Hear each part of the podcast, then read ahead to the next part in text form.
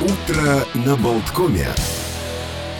Утро на Болткоме и в завершающей части нашего утреннего эфира мы, как всегда, приглашаем гостей из мира культуры. И у нас э, сегодня в студии оперный тенор Тельман Глужевский. Здравствуйте, доброе утро. Доброе утро. Доброе утро. Ну вот расскажите, может быть, о том, э, насколько мы пережили вот э, очень сложные времена, и сейчас э, эти времена еще более становятся сложными, уже там вспоминают пандемию как что-то чуть ли не светлое. Насколько вот эти все проблемы, которые в какой-то момент ограничили возможности людей ходить на концерты, перемещаться по миру, они ну, вот усложнили, не просто усложнили, а может быть нанесли даже тоже какой-то ущерб, эм, в частности, вот академической музыки, поскольку ведь для артистов э, э, необходимость постоянно быть на публике, выступать, тренировать себя, э, там, кто голос, кто пальцы, кто руки, это, в принципе, ну, инструмент, это необходимая часть функционирования их жизни. И вот эм, Многие, если рок-музыканты, там, я не знаю, могут еще записываться в студии или что-то, ну, каким-то образом давать там подпольный концерт, вот насколько для академических музыкантов это было э, сложным периодом и насколько нанесло ущерб? Вообще. Да, большое спасибо за вопрос, потому что он такой, на самом деле, очень емкий. Можем посмотреть на то, как, э, если вернемся к времени пандемии, как она проходила для людей искусства в разных странах как она э, э, повлияла действительно на э, то, каким образом было предложено существовать и выживать артистам разных жанров. Причем я беру не только там академическое пение или э, классическую музыку инструменталистов, можно брать и актеров тоже, и театральные э, э, э, сферу. Э, я думаю, что для большинства людей моей профессии это был некий такой шок. Шок очень серьезный, который э, даже поставил э, сам вопрос э, нужности да, того, чем ты занимаешься, на такие серьезные весы. А что нужно? Угу. То есть это не базовая услуга. Это не базовый тип услуги, поэтому он может быть компрометирован. Да? Как оно и происходило. То есть стали закрываться все, там, даже кинотеатры, о чем мы говорим, да? даже у людей обделили этим с одной стороны, катастрофа. Да? Если бы не было там социальных пакетов, которые э, были выделены в Германии, в Англии, да? то есть там платили буквально деньги людям, чтобы они могли выжить. Потому что понятно, что артистам это очень трудно. Если нету концертов, то как бы нету и заработка. Э, не будем сейчас э, трогать аспект бизнеса, да, там кинотеатры и театры, там, организаторы, на самом деле, которых тоже мало кто вспоминает, но в основном продюсеры тоже, они были очень сильно ущемлены потому что у них-то живые деньги были заплачены и вперед, и за аренду, и там да, много очень факторов, которые были проплачены, и реклама, и это все значит, падает, потому что ограничения, потому что маски, потому что невозможно, потому что все. Потом даже большие оперные театры, которые открыли, открылись при всем при том после там, по-моему, полугода, да, э, или, или до года, да, там Royal Opera House, например, был закрыт полностью, как и Metropolitan Opera. Эм, и потом все равно было понятно, что они закончат год с минусом, потому что они не могут э, работать на полную, mm-hmm. да, э, на полную занятость мест. Я думаю, что при всех вот этих минусах, на удивление, на удивление, в сухом остатке есть некий плюс. Переоценка качества всего, переоценка самого сознания, зачем ты этим занимаешься. То, что мы называем э, саморефлексия – произошла тоже с людьми. То есть как будто бы, а, вы знаете, как в том анекдоте, а, пока что-то от вас а, не отнимается, вы, вы это представите как-то ценить. А вот отняли, и вы вдруг поняли, как было хорошо. Как было хорошо. И когда вы к этому возвращаетесь, возвращаетесь к этому уже совершенно другим, может быть, созревшим таким артистом, который поварился сам в себе. Причем это не только мои слова, то есть я это беру, эту информацию с моих коллег, которые там очень заняты, например, в разных странах в этом, эм, э, в этом бизнесе, это бизнес тоже. Да? Поэтому э, сейчас с новой силой это все э, начинается. Люди гораздо более, что ли, счастливы, занимаясь этим, понимая, что это при всем при том все-таки таки да базовая, базовая услуга в нашем сегодня консюмеризме. Без этого трудно жить. И не только э, представителям э, тех профессий, которые создают, но и, те, но и людям, которые это пользуют.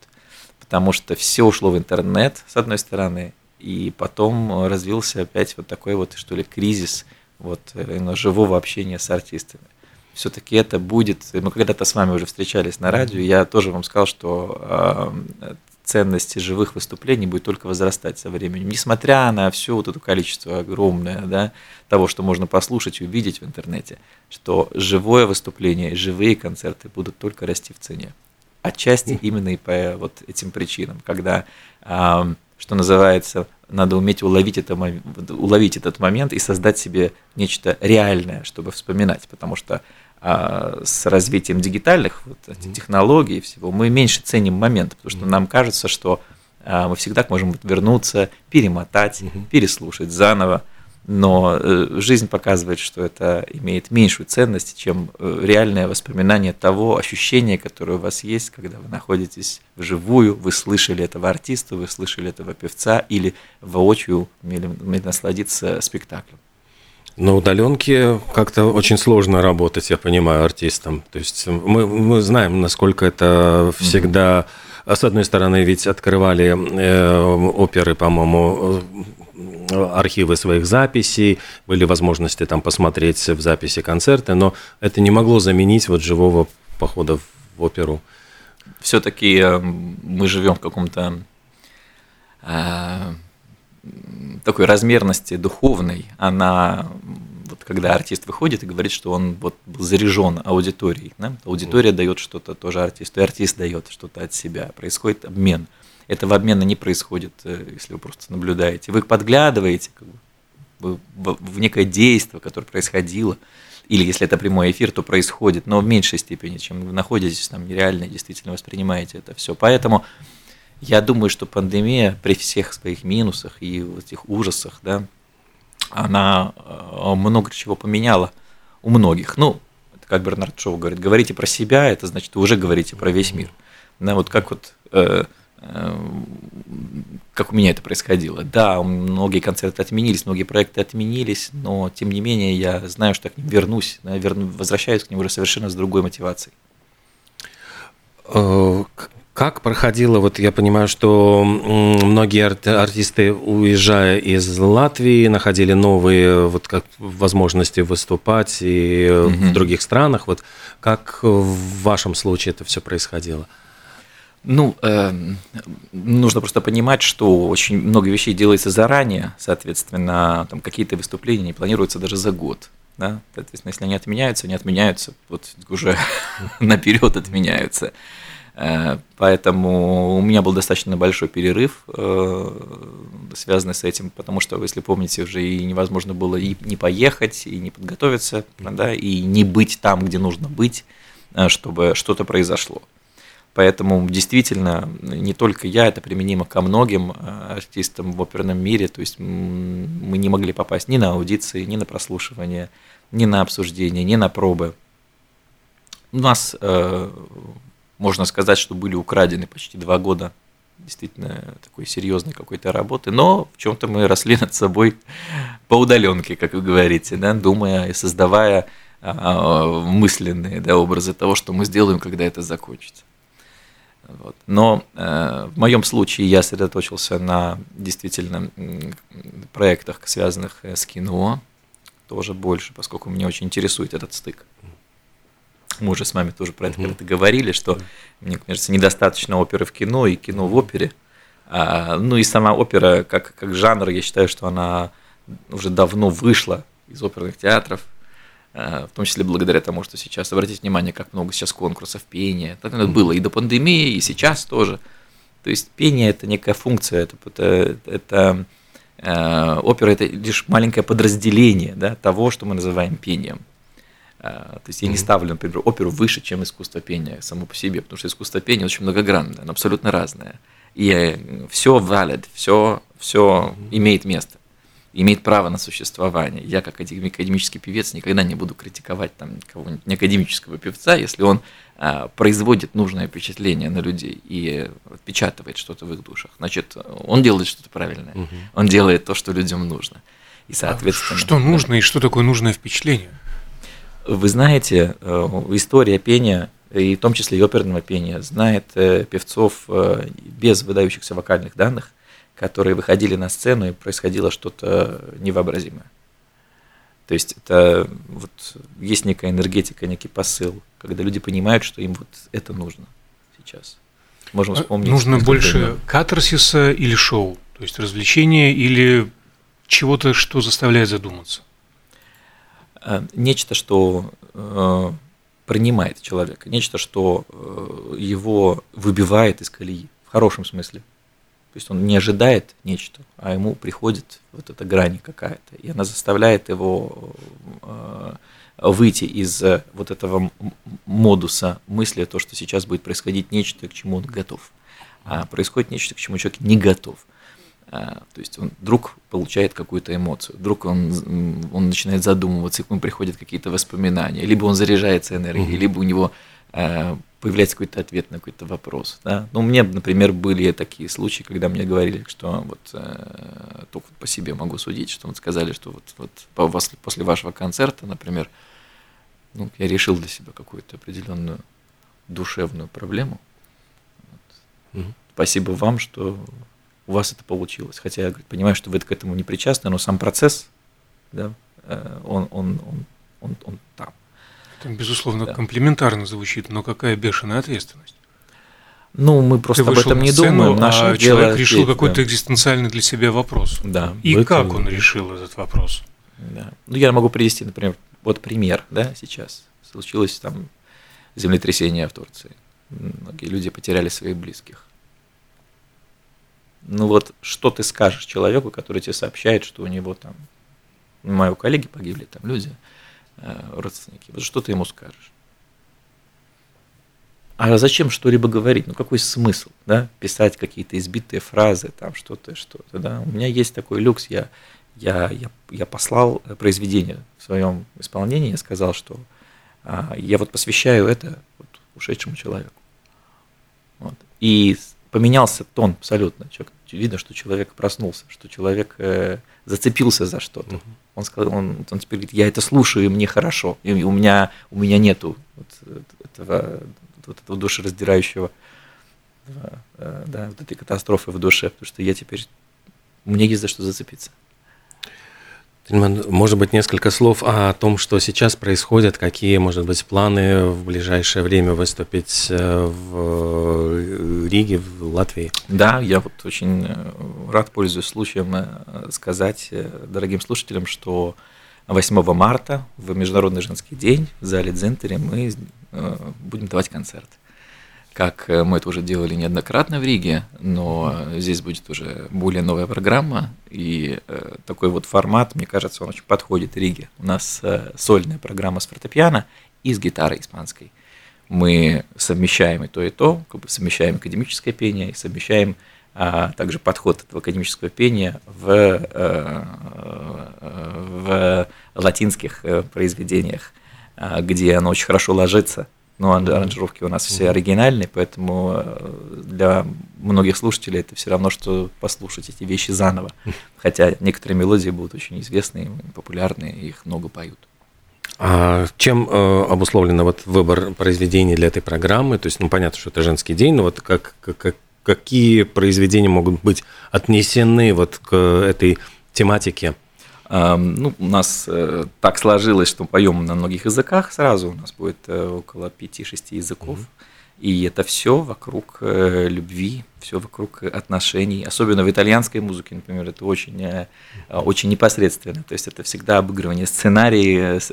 Сценарий обыгрывается, когда есть такой диалог, да, либо с присутствующим человеком, либо с отсутствующим, но это всегда разговор о любви в той или иной мере. Э, в немецкой музыке.